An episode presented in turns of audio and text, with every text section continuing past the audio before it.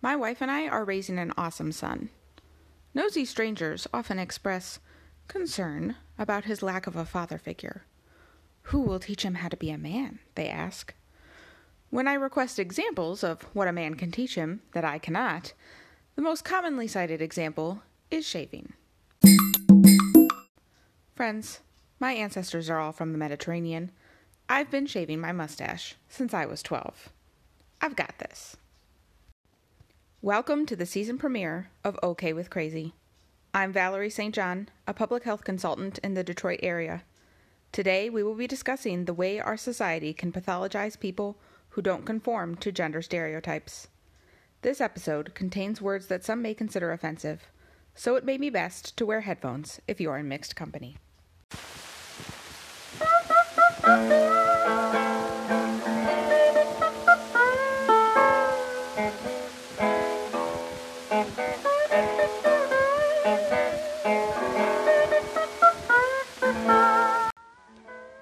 Before we dive in, here are some definitions you may need to know. Queer has been pejorative and offensive to many LGBT people, but recently it has been reappropriated by younger generations to simply mean anyone who does not fall within the heterosexual and cisgender labels. Speaking of which, cisgender means anyone who identifies with the gender that they were assigned at birth. If you don't know what this means, you're probably cisgender.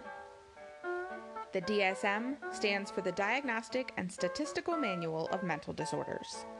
It's basically the Bible for American psychiatrists, and notably, it's different from the one that most psychiatrists around the world use. It lists all the possible diagnoses that a psychiatrist can assign to their patients. Our country has spent the past century criminalizing and pathologizing queer identities. American psychiatrists considered homosexuality to be its own disorder until 1973, when the DSM was revised to require that patients actually be upset about their sexual orientation in order to necessitate treatment.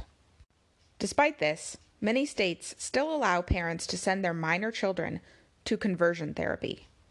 If you don't know what this is, but you have seen American Horror Story Asylum, those scenes are actually pretty accurate.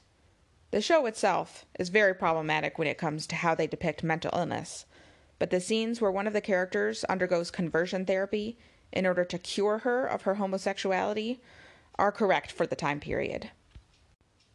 The strategies shown are not in use so much anymore, but children across the country are still undergoing counseling and therapy that tells them that the core of their identity is wrong and perverse.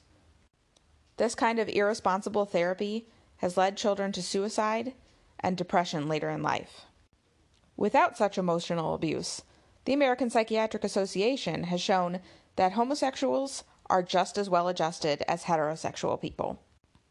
Of course, you wouldn't know that if you grew up in the 1950s and 60s and saw the public service announcements called Boys Beware.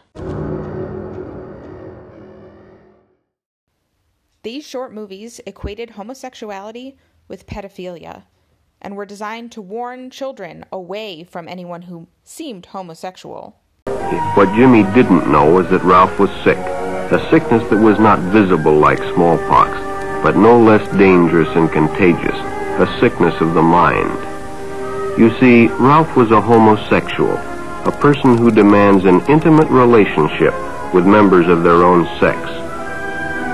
So no matter where you meet a stranger, be careful if they are too friendly, if they try to win your confidence too quickly, and if they become overly personal. One never knows when the homosexual is about. He may appear normal.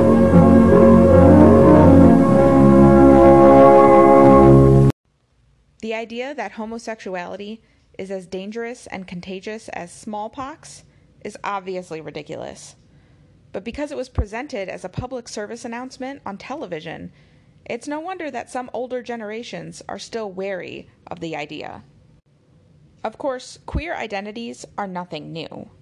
It's having a problem with them that is something new.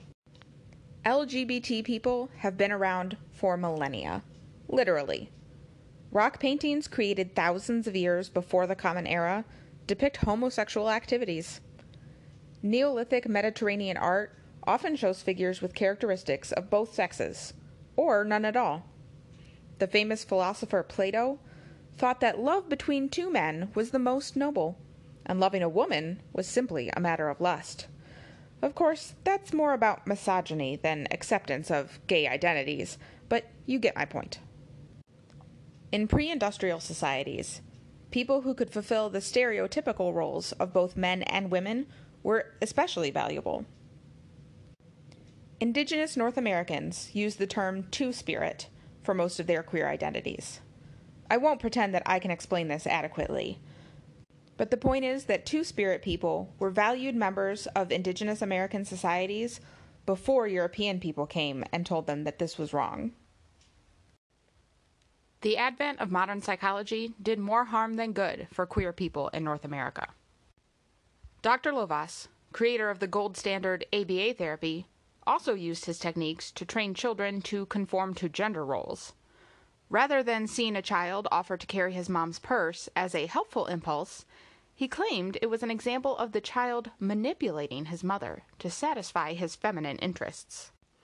One of the most famous cases of psychological abuse as it relates to gender is told in the book As Nature Made Him The Boy Who Was Raised as a Girl. Twin boys were scheduled for circumcision, but the procedure for one of them was botched, and his penis was too badly burned to be saved. Doctors assured the parents that all would be well if they just raised that twin as a girl. But as I'm sure you can guess, all was not well. In addition to denying the affected child's experiences, the therapist assigned to guide his gender development also sexually abused the twins. It seems to be a common theme in these stories that the doctors responsible have their own problems with gender and sexuality. When therapists and doctors view queer identity as a symptom instead of as a stressor, everyone loses. It took me years to find a counselor who could see that my sexual orientation was not a problem. Minority stress can have a significant impact on mental health, and we'll delve deeper into this topic in later episodes. If queer is crazy, then.